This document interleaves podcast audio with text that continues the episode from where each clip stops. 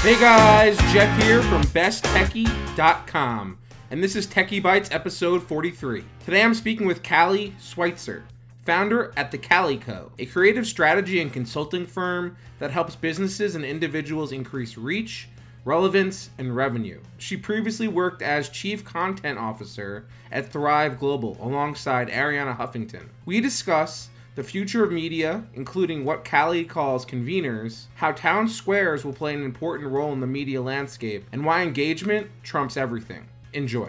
This podcast is supported by Wix.com. With Wix, you can create your own professional website. Choose a template you love or start from scratch, drag and drop to customize anything, and use advanced design features like video backgrounds and image galleries.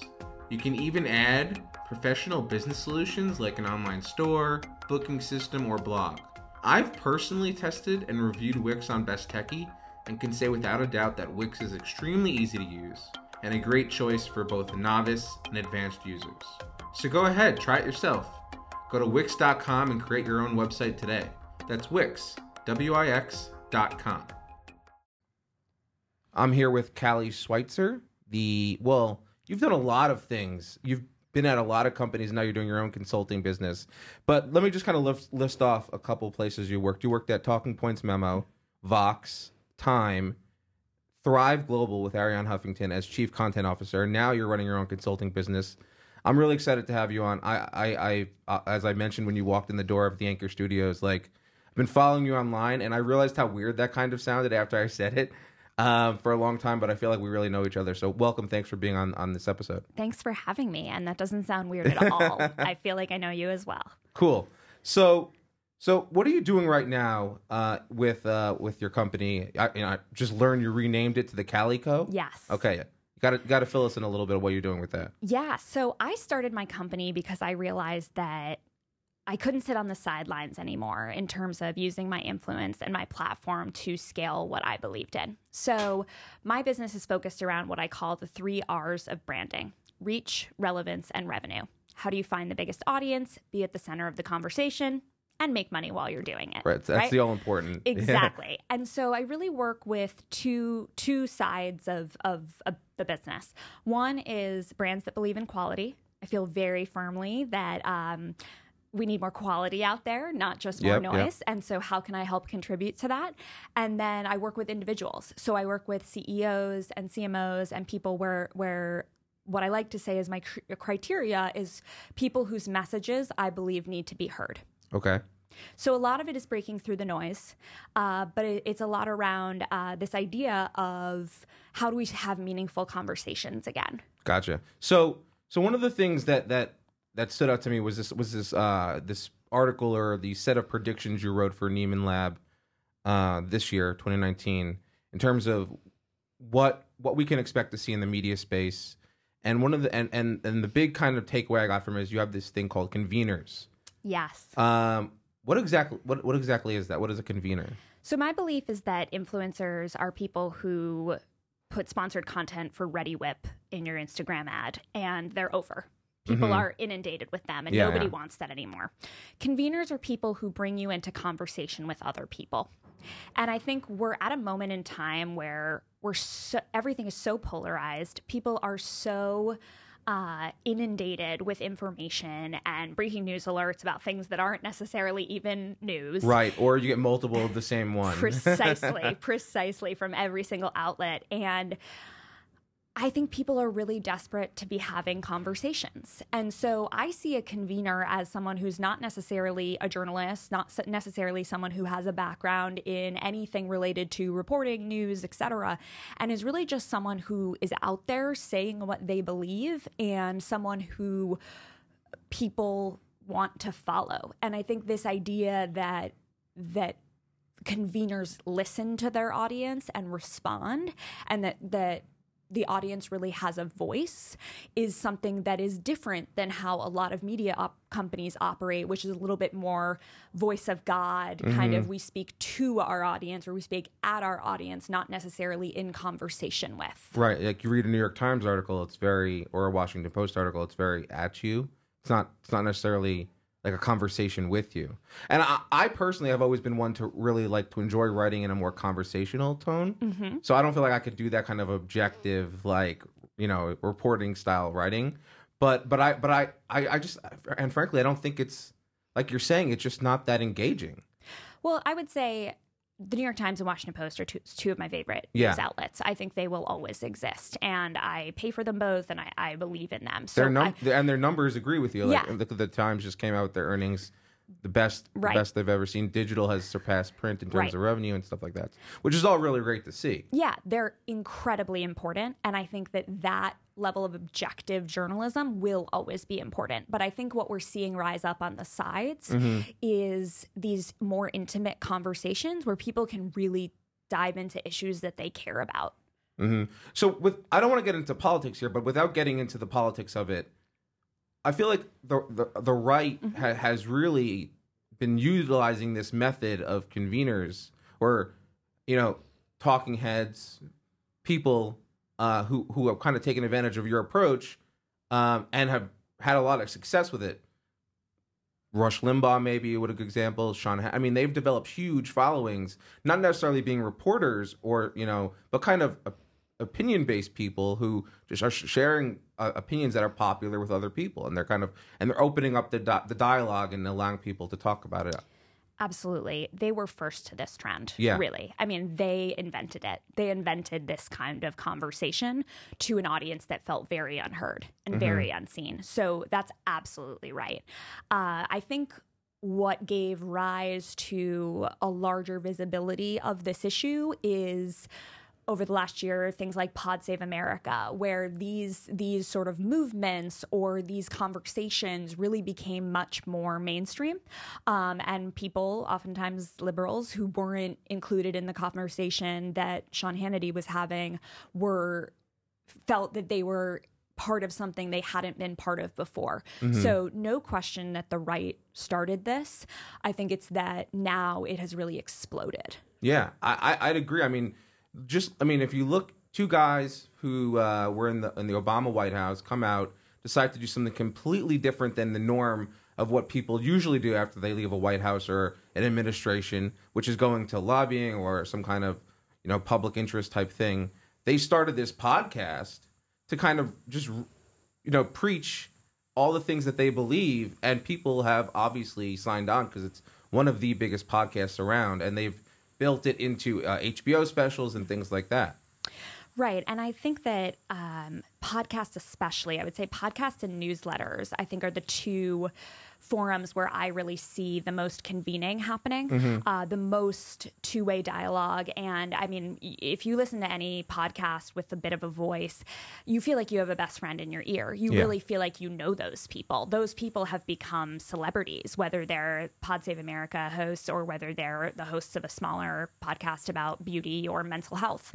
And so I think that that those two forums in particular have really lent themselves well to this kind of interactive conversation that people want to be having. right I, I I- i've been saying this for so many years now at this point the best way to build and and and monetize an audience is to have a hub that you actually control Right. I never fully understood the move that a lot of companies made towards building on other people's platforms. Y- You should be on. I'm not saying don't be on those platforms, but don't build a business necessarily on top of those platforms. Because as we saw with uh, Mic recently, when that when that Facebook deal fell through, that was it. They were they were done for because that they were relying on it in order to in order to continue their operate be able to operate their business.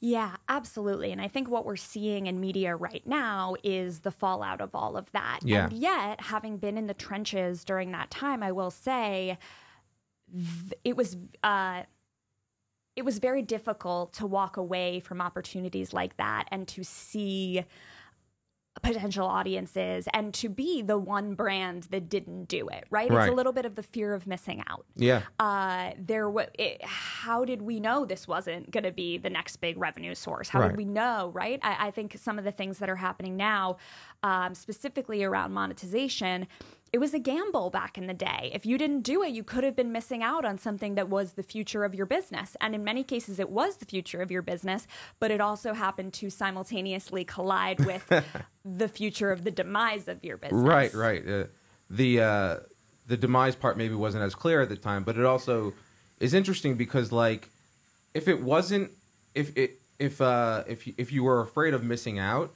then really what happens is you ultimately you know you you make that jump because you're because you are afraid that if you don't do this particular thing Right. what's going to happen is you won't be around anyway Right.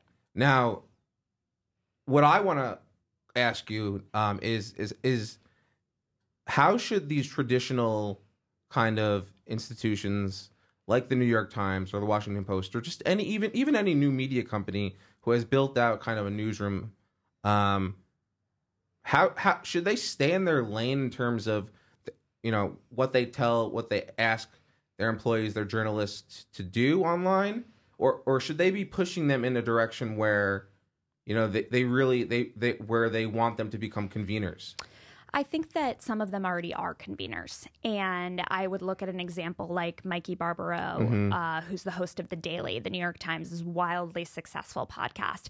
He is not inserting his opinion or his voice in any way other than he is in people's lives every single day. He is a routine for them. They wake up, they put in their earbuds, and they're listening to Mikey's voice. Right. And I think that there is a really, um, I think there is a really important aspect of how he has become a ritual for people and it's not about his opinion. Mm-hmm. He is interviewing journalists as a journalist Right. and telling stories as a journalist. And so I think about people like him where uh, conveners don't have to be people with big opinions or or who are declaring things on Twitter as right and wrong.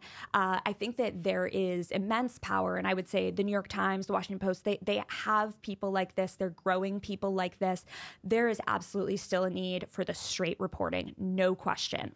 I Do you- hope that never you- goes do you, away. Do you, uh, do you think that they should potentially expand though into into into you know bringing on people who can um convene but also also are more opinion oriented or is or is that just off brand for them or I don't think it's necessarily off brand. I think they've actually been doing it for years. We just haven't looked closely at it. So I would look at someone like Jenna Wortham, who's been at the Times for years and has moved between the paper and the magazine. Now she has a really successful podcast.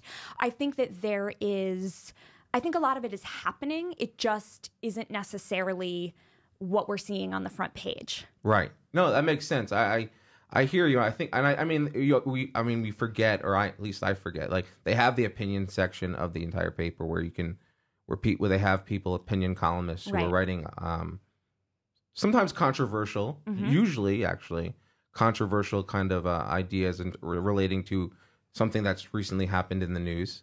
Um, you know, you look at Kara Swisher; she just started writing for them, writing about how about technology and whether and, and, how the influence it has on on on on the country and the world.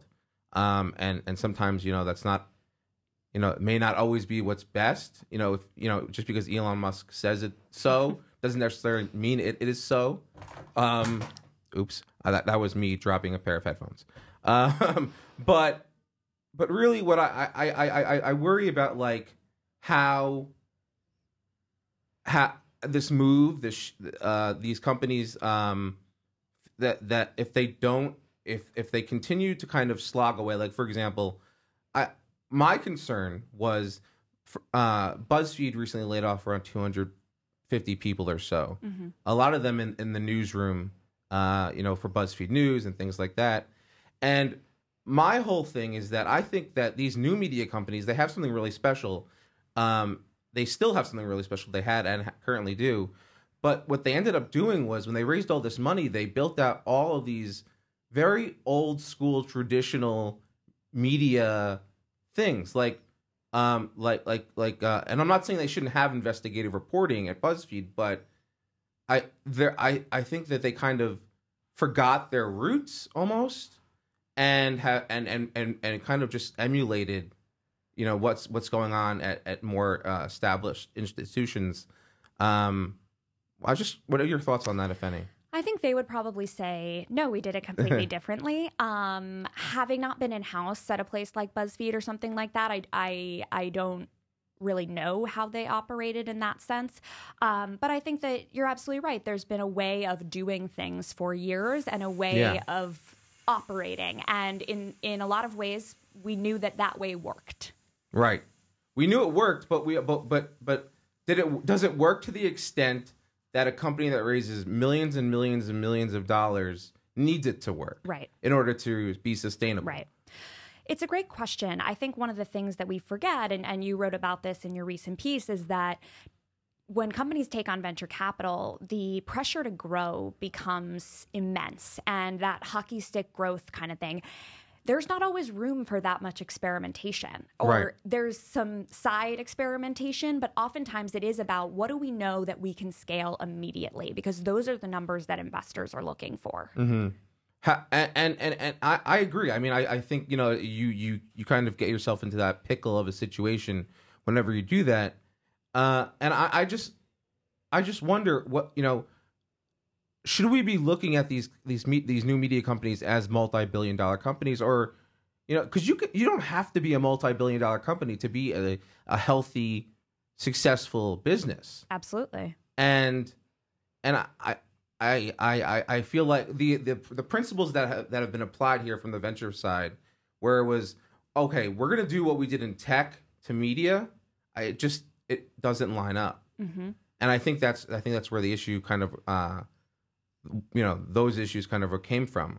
Uh, it just the you can't you know what we ended up seeing was all these companies trying to monetize as many eyeballs hmm as possible and eke out as much revenue as they could from each of those eyeballs instead of kind of focusing more so on the engagement factor. Hmm and and and I think that's where the ultimate kind of uh, that in video we talked about that before we started recording kind of where the downfall uh, occurred. Where you know not investing enough in figuring out engagement what what do people actually really like reading about what are they what are they un, what are they what do they come back for uh, and more so yeah we're gonna make as much money as we can every time someone comes and lands on our page or opens our app Yeah.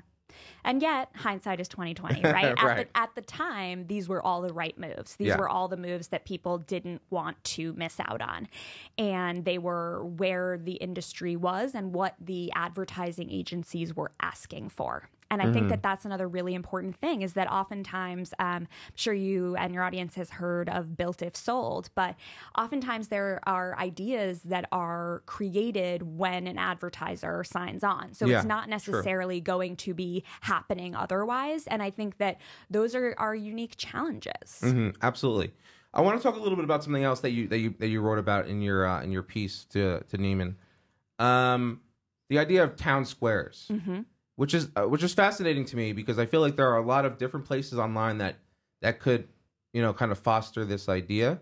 Uh, one the some of the places you mentioned were uh, uh, Patreon, VSCO, LinkedIn, how they've developed communities within their community, uh, you know, or or provided people who have communities in the uh, in the case of uh, Patreon uh, to to to build out uh, a business, subscription based business based on their content, based on their creativity, based on things that they're doing that people enjoy. Um, talk to us a little bit about how you can envision these town halls playing a part in the future of media. Yeah, so the town squares have become incredibly Town squares, I'm im- sorry, yes. impor- uh, they can be town halls and squares. uh, the town squares have become incredibly important because they're the they're the entire monetization engine of the convener, right? Right. In so many instances, this is the first time that the convener has been able to say, "Support my work here." Uh, so I think we're just going to keep seeing more and more sprout up. I'm Yeah. very, very bullish on that. I, I I'd agree with you. I mean, I've you know, not everyone's going to get a contract with Fox News to be Right. Sean Hannity or a radio deal to be Rush Limbaugh or whatever the case may be. Um, or on the left, maybe on MSNBC. You know, that just doesn't it doesn't happen to everyone. It happens to one or two people, maybe. Yeah. and and and and but as we've learned through you know thanks to the internet everyone um can share their own kind of voice and thoughts on on a particular matter which sometimes is you know for the most part it's good Uh, there are some times where you know you run into issues with that, uh, but at the same time, you know, it really these types of uh, town squares really open up uh, the the the ability to to create a, a real audience and a real business based on people who are interested in what you have to say. Yeah. It, it just the number of people that are going to be that are able to do this just increases exponentially. Absolutely. And the production cost is very low. Very low. Right? Yes. So it used to be, I mean, Uh, it used to be get a job at a newspaper or get a job at a broadcast TV network, and now it can be start something in your home and Right. make money. Yeah. Which which is which is great. I mean that's that's what I've right. done. Right. and and look, this is true of Etsy. This is true of so many other Right. businesses. But in terms of in media, I think we're just going to continue to see more of these monetization opportunities. Do you, do you think that this is a, an opportunity that Twitter should be looking at closely? So it's an interesting question. Twitter has been calling itself a town square for probably God over knows how 10 long. years, Yeah, yeah, a right? long time, yeah. So since Dick Costolo was the CEO there, it has been a town square. And I think for some people, it is a town square. Uh, Donald Trump, it's definitely his town square. and so I think I I can't speak to what's happening inside the company. And so I don't really know how it would be incorporated in their product map. Um, but it's certainly an interesting idea. And I think that the reality is because it isn't everyone's town square, all of these other town squares have popped up. Right. Right. I, I just feel like there's a huge opportunity here for them. And this is my personal opinion. Mm-hmm. that they're leaving a lot of things they're leaving a huge chunk of, of of money on the table here because I feel like there are so many people, especially you know, everyone calls media Twitter. Yep. Um, and, and just the huge, um, obviously, people are on it to to get you know need news or or opinions or to conversate with people about different uh, topics and ideas. And I just feel like they could really build a product, you know, within Twitter that really helped um, kind of convene and like gather and like you know bring all the people that uh, that that are that kind of have these uh, that are looking to do this, you know, to to share their thoughts and stuff um, on, a, on a wider scale, but also like monetize it because you already have your followers, and you know you just build some other tools to make it easier to get your content out there, to get it in front of the, the people that, that that that that like it, as opposed to uh, you know autom- automatically as opposed to having them to actually be looking at Twitter and when you send out a tweet. Maybe I think that's like a big um, opportunity for them. But you know, we'll see what they do. Well, I I- mean, Jack just talked to Kara Swisher, right? Right, right. That was kind of a, a nightmare. Well, I think one of the underlying concerns people have always had around reporters and journalists on Twitter is this giving content away for free, right? So uh, news organizations have had to adapt to the Yeah. fact that their reporters are immediately turning to Twitter to write their breaking analysis as opposed to writing a story about it. They are doing both, but Twitter's getting the first goods. Right, yeah. And so thinking through, yeah, was there a monetization opportunity there? Who knows? Yeah. But I think that there has always been a concern around uh, Twitter as the place where reporters do their job Right. in public. Right. No, I, that makes sense. I mean, and, and if there was a monetization aspect of it, would a reporter always go to Twitter first before publishing? Uh, if Yeah. if the money was was better, maybe they would. But how would that work with media right, companies? right, exactly. Right? That would that would leave some unhappy uh, media companies. Exactly. Yeah, for sure, absolutely. I want to I want to change gears slightly. I want to talk about how w- one of the things that I've been a, a proponent of is this this this idea of uh, niche like content companies um, that focus on you know one or two maybe three topics uh, in, in total but really they're all intertwined ideally. And and I, I I'm curious to get your thoughts and, and on on how what are the downsides to being to being very kind of niche focused for our media company Well, one of the challenges we have is that we no longer have a shared reality. right So Yes. this has come up in, I mean, in a world where we had three broadcast networks, everyone was consuming the same thing. Mm-hmm. And I think for years, people have been talking about the web as the daily me, right? And and that's a pretty old school way of s- describing it, but. I can choose to live in my own world and only consume my world. And I mm-hmm. think at the end of the day, the question is how open and willing are people to exposing themselves to other ideas. And so I think we have this echo chamber challenge. We have this no longer having a shared reality challenge. And I think that's one of the larger uh, issues in the country right now is this question around truth and fake news and facts and uh, It's a weird. It's a weird thing to think about that that that facts are in dispute. it is devastating.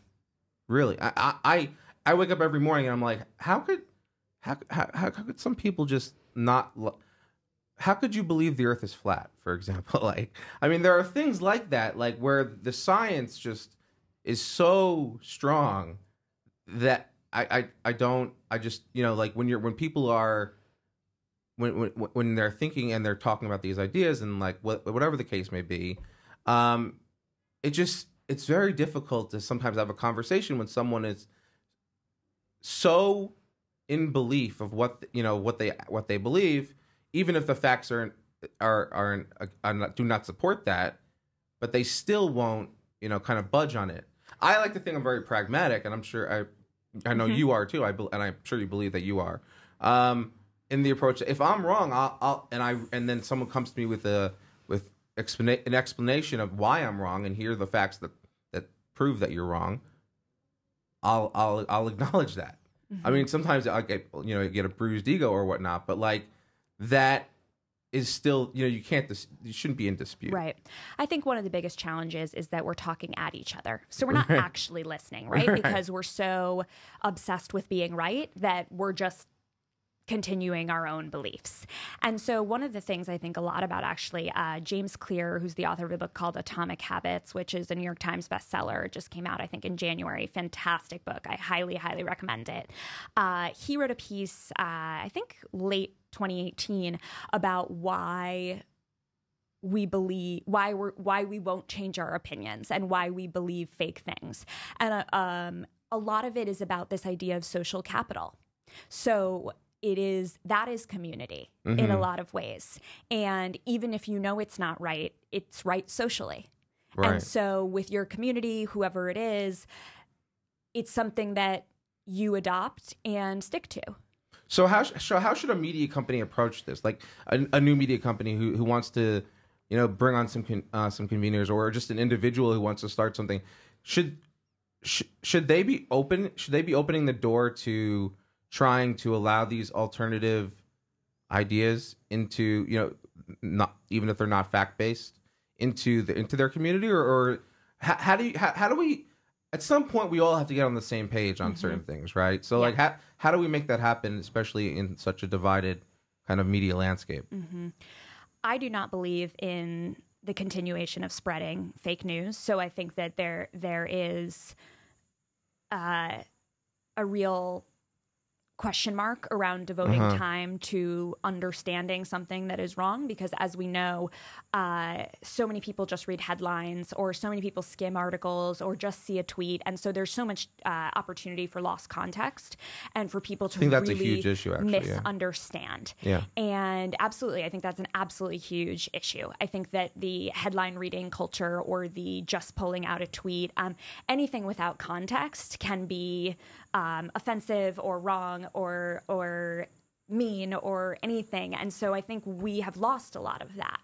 And the question is, can we get it back? yeah well do you in your opinion what do you think can we get it back I'm an optimist, so I, I I want to say yes. I don't know what the future looks like. Um, if if you're asking this question in 2019, I don't think we get it back in 2019. I think that the question is will we be getting news in the future through our contact lenses will we be getting news through you know some kind of new format in in a way in which that people's consumer behavior changes in in some way that brings us all into a larger conversation. Um, i think but i absolutely think there will still be the left and the right or some version of it and there will absolutely still be divides within a community. I mean what makes and and that's and that's and that's perfectly of fine and course, healthy of absolutely of course, yeah. that's but you have to be all dealing from the same set of facts Right.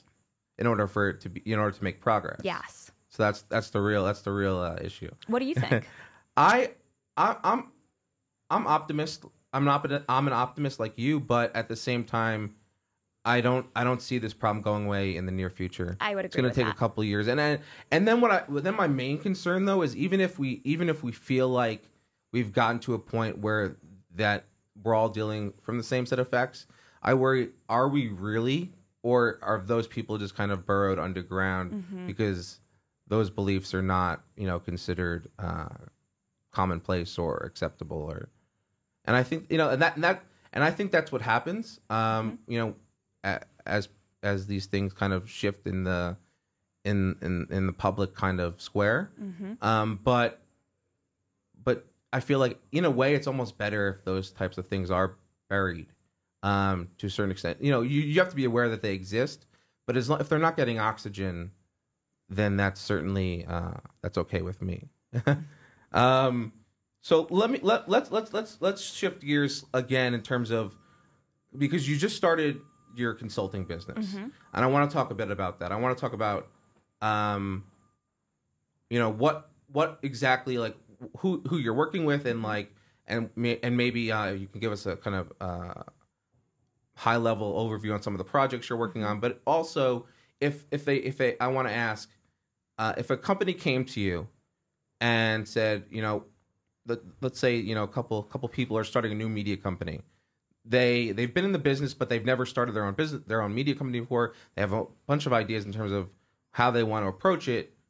What would you say need that they need to do? What are the steps they need to take? What are the things they need to do uh, in order to to to find success um, in, in this in this time? I would say create an Instagram account okay. and start posting. Um, I think that one of my big uh, one of my big beliefs, and I've always believed this, and I have felt this when I've worked in house at brands, and also it's it's sort of the underlying premise of my business is that you don't need to be everywhere. You need to be everywhere that matters. Right. And I think a lot of what we've seen over the last 10 years in media is this just uh, the thin, thin presences of brands on, you know, whether it's uh, YouTube or whether it's Facebook or whether it's Twitter or Instagram or Snap or anything like that. Everybody believes that they have to be everywhere. And as a result of that, we're not doing things well Yeah. anywhere. Right. Yeah, absolutely. so- I, I've, I've subscribed to the same belief for many So years. I'm a very big believer in the idea that your community is everything. Engagement is everything. That two-way dialogue. And so wherever you can build that community, that's where you start. And who knows what it'll be in five years, right? Or Right. who knows what it'll be in two years. Um, but I, I think that that's uh, that's the number one thing I would say is start there. Yeah, and I, I mean, and, and and and if you are, if you have a brand that already has an existing following, I think you know I, it's also safe to say you you can't. You may want to expand to other platforms, but you absolutely have to be where your audience already is. Yes. Um. Well, and Yeah. to your earlier point, that was Facebook. Right. right years ago when when we were discussing instant articles that was Instant facebook articles, right. that's where the audience was so Yeah. so that's the predicament right how do you walk away from where the audience is Yeah, I, it, it's a, it's a, it's a very tough question, uh, and and and obviously there are a lot of factors that go into it, and I think, you know, what ultimately what's what's what's going to happen. You know, you I, I the way I look at it is there there is a problem when you're not driving people to your brand or your site, uh, and you're overly. I don't want to say you're. I don't want to use the word just reliant, but you're overly reliant on a third party uh, as a way to uh, get eyes on, on your content. Um, and and and instant articles, you know, w- were were nice in the sense that they made it easy to read content directly on Facebook. But at the end of the day, who's that really benefiting? Um, the ad rates were were much lower than than than than people needed them to be, and uh, it, it, it's kind of like it's like it's like the trade off. It's like, and I, I and I even thought this at the time. So it's like, would you rather trade, um, you know, what are what are the what's kind of the opportunity cost? I guess if you if you're not if you don't have a super fast instant article, uh, but it's fast enough that people won't close the the, the page. Why are you why are you switching to an instant article? Um, because then you're at least getting them on on your actual platform. But that that's just my opinion. because everyone else is doing it right. yeah, I, I, yeah. I, sometimes you know, just to, to stand out. I mean, uh, and not do what what the what what peer companies are doing. It's it's tough. Can you know feel you feel like, and I understand this. You feel like you're leaving money on the table. Mm-hmm. Well, the New York Times did this at some point with instant articles. I don't remember the exact timeline, but there was a period of time in which they were not involved. Right. and- Yeah, I remember that. Yeah, I, I it's it's definitely a tough thing to to kind of wrap your head around, especially in the moment. Mhm. Uh, I and I I understand that. And I think like, you know, you got to make mistakes, and and you're gonna. But as ultimately, if you learn from those mistakes, that's that's all that really matters. Yeah. Right. So, so one of the other things, so so aside from Instagram and and and being where your uh, your audience is, uh, even even if you're even if you're a brand new uh, media company and you and you're launching something new, you have an idea of who your audience is, right? To be, to begin with, and that you should at least. Right. So identifying where they are hmm um, is important. What are what other what are some of the other tips or things that you would that you would look for? Being authentic. That's my number one thing. It's so important because uh, Ross Martin, uh, who's the CEO of a company called Blackbird, has been talking about how there's no neutral anymore. People want brands that stand for things. People want people who stand for things. And uh, we've seen this really in the Colin last year, right? Nike, yeah. Right, in the last year. And so I, I think that it's authenticity and it's this belief that you are what you say, right? Mhm. Um, a- and you are who people think you are. I think that's important. Um, ultimately, values could be on a wall, but at the end of the day, they're who you hire, who you fire, and who you promote. Mm-hmm. Right? It's really about the actions that you take. And so I think that that that authenticity is something that people are cherishing now. Yeah, I I'd agree. I I think uh, one I just saw this and I saw this tweet. I didn't actually go through to the article, but which is which is bad as what Which we were is talking just what about. we were talking about. right. Exactly. Um, but this this guy who after the whole Colin Kaepernick Nike thing, he he he had a sports store. He removed all of Nike's equipment from his store. Now he's going out of business. So he was being authentic in, in his own way, but it, it did backfire for Mhm. him. Um, now uh, this was just a tweet. I don't know if there's actually any truth to this or if there's just some story someone made up. But I should have to. I should go back and take a look. Yeah. But but but but my point was is that you know authenticity is good, uh, and I think and you know but make sure that people like actually want to like buy into what you're being authentic about, like what you're talking about. You know. Well, and if you're going where your audience is, that's assuming you have an audience. Right, right, Right. exactly. So, Maybe yeah, he obviously had no audience, right? Mm-hmm. Uh, so speaking of so building speaking of building an, uh, an audience, um, any other what are some of the keys in terms of aside from authenticity and obviously being where you know having an Instagram account or being where um, your audience is? I guess wh- why Instagram for you? Like what Mhm. what are some of the big draws there? for me, it's that, first of all, everyone's there. Uh huh. Uh, second of all, it is increasingly where people are getting their news and where people are getting their advertising. So you think so you think it, it has replaced the Facebook newsfeed? No, not necessarily. Okay. Um, I think that uh, there's different uses, and I think it also depends on what generation you are.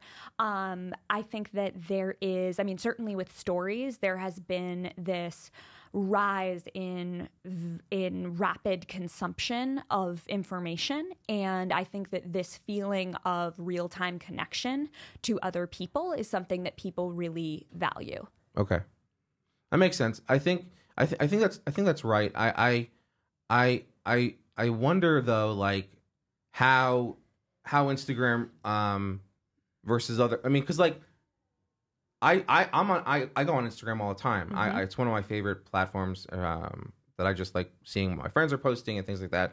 I I wonder and I worry sometimes that Instagram has become too advertiser centric because like every five posts is like an ad now. I, do you, do you have any thoughts? Like, is that is that impeding the Instagram, especially for like younger people? I think people are actually receptive to advertising. If it's good. If it's good, Yeah. absolutely. and I think the um, Instagram ads are actually pretty good. Right. And that's the reality is Yeah. that if they're introducing you to a new product that you have kind of been following or you've heard of or something like that, it might be worth it to you. Yeah. And so I think I mean we've we're seeing this on every platform, right? Where there's an ad interjected every few posts Mm-hmm. or something like that. So that's the business model and and I think that companies like Away, uh, the luggage brand, uh, I think they probably grew a ton off of Instagram, uh, both organic and off of ads. Um, and there, there are all those companies where you're like, you always see this ad. Yep. Um, and so I, I think it's, I think it's a platform where people feel the advertising, you know, whether they feel it's creepy or not, the advertising is so directly connected to their interests that it may be relevant to them. Yeah, I, I, I'm gonna I'm gonna be completely honest here. I've scrolled through Instagram, and I've like I've liked uh, ads without knowing they were ads until I saw that said sponsored on it Exactly. because I thought it was a cool picture. Exactly. And people and brands and people have been pushed to be more innovative in what they create. hmm Right? I Which mean, is good. I think I think that's great. I think of it as thumb stopping hmm creative. So when you think about going through the feed, there, there's that um, the just sort of the big thumb swipe and the big thumb Right, swipe right. and the big thumb swipe. What is going to make your thumb stop Right. on something? Is Yeah. it a person you know, or is it a brand that is blowing you away? Yeah. Yeah. Good point. I I want to last thing last question I want to talk about before we get to lightning round, which I know you're excited about, Very. and I am too. Um, what are some of the metrics that we should be looking at as as as, as either a brand or a media company um, on these different platforms? What are what what are some metrics that we need to look at um, as content creators in general uh, to make sure that our, our our stuff is resonating and that it's working? I think it's all about engagement. I mean, it's interesting when we think about companies that are not multi billion dollar companies and companies that might not necessarily have mass scale. I think about something like The Infatuation, which, from what I have read, is doing quite well financially and also has a really dedicated and loyal audience. And I think one of the things I would say is that uh, a few years ago, we were all talking about the demise of the homepage and Right. how nobody visits websites directly anymore. And so I think that the the question is though, a lot of consumer behavior has changed over the last few years so that people actually are because they want to control what comes to them. Yeah. They want to control what they see. Uh, a lot of this is around newsletters, right? People have been talking about the rise of newsletters for years. And For as long as I can remember. Right, and and to me, I mean, I've always said that um, inviting someone into your inbox is like inviting someone into your home. Yeah. It's, sacred. why, Yeah. right? It's why we get so mad when all of a sudden we're signed up for these email lists that we never signed up for. Right. Um, there's that intimacy, and so I think that people are looking for organizations, people, outlets, brands to to feel that connection with and I think it is all about engagement. And I think a lot of it is also feedback. I mean, I think brands and people should absolutely be reading the comments of whether it's their Instagram or wherever they are, uh, the feedback that they're getting, what's missing, and what does their audience want to hear. So so is is uh is the page view dead to you? In terms of in terms of the meaningfulness of it? It's a good question. No, because the business model is still operating around it. Mm-hmm. So I don't think anything is dead until the business model changes. Um, Should it change? um, yes.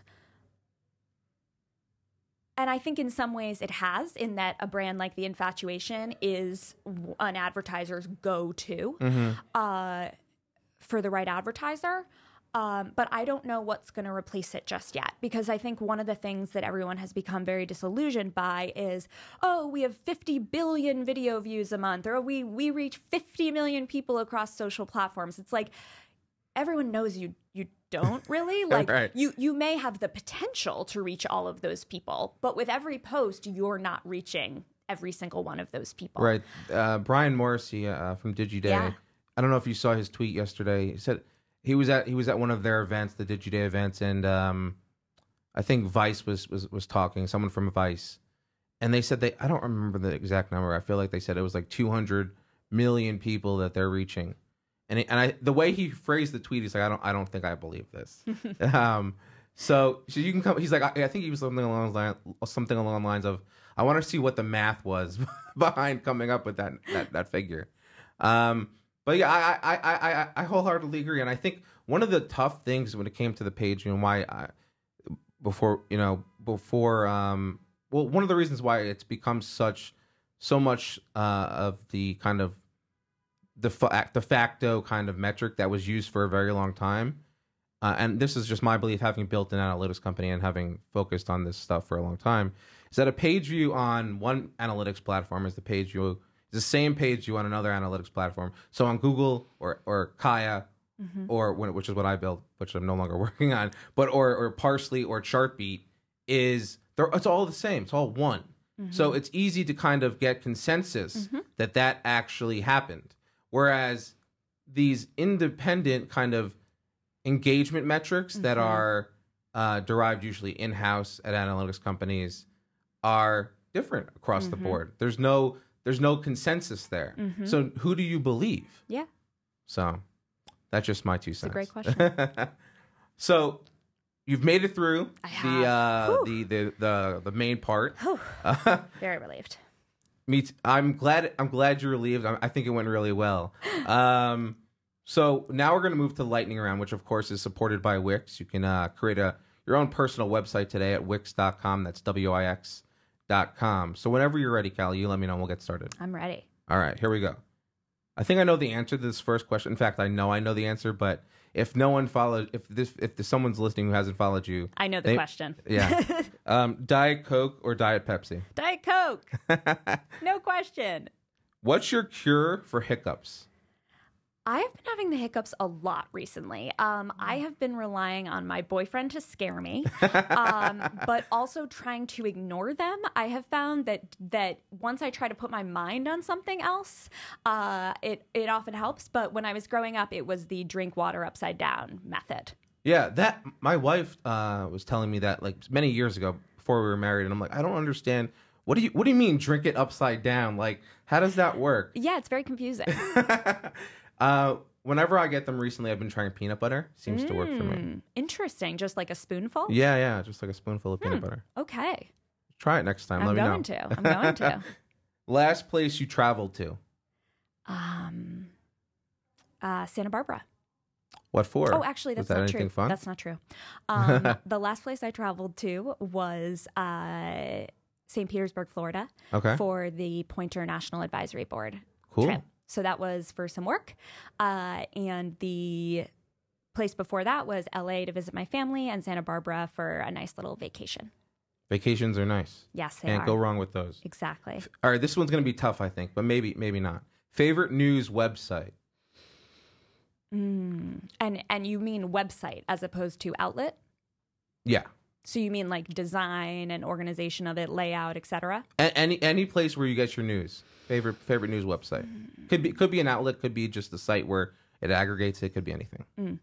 Um, I would say New York Times, Washington Post, and Time are like my top three. Cool. Last one. All right, this one this one's a good one. If someone made a movie of your life, would it be a drama, comedy, rom com, action film, or science fiction? Rom com and co- and comedy. I think that would probably be mine too. Actually, I, I would love to say it would be an action film, but it just it Oh, wouldn't. no. It wouldn't be. No, no. It'd be I a lot of me sitting around I watch way too much TV and do way too much typing for it to be an action comp- action movie. All right. So, it, uh, well, it's been great having you on. I really appreciate you stopping me. by and coming to the Anchor Studio with me. It's been uh, this has been really cool. If anyone wants to get in touch with you though after listening to this, what's the best way for them to do that? Um, probably send me a direct message on Twitter. So my handle is at C S C H W E I T Z. Um, as in C Schweitz, which is the first letter of my first name and then my half of my last name. um, so C S C H W E I T Z. That's my handle across all platforms. So look for me anywhere and just send me a message. Love to hear from you. Cool, and we'll uh, we'll obviously link to that when we put up the, the the show on the website, so people will be able to click that if they don't want to have to type it out. You know, if you're lazy and stuff like me. Perfect. well, it's been great having you on. Thanks for Thanks, thanks so for joining for having me, Jeff. Thanks for listening to Techie Bites. Stay tuned for more episodes every Tuesday with awesome interviews and conversations about technology and business. If you like what we're doing, please consider supporting the podcast at anchor.fm slash best besttechie and or by leaving a rating and review on iTunes. Both ways help us greatly and are much appreciated. So thank you.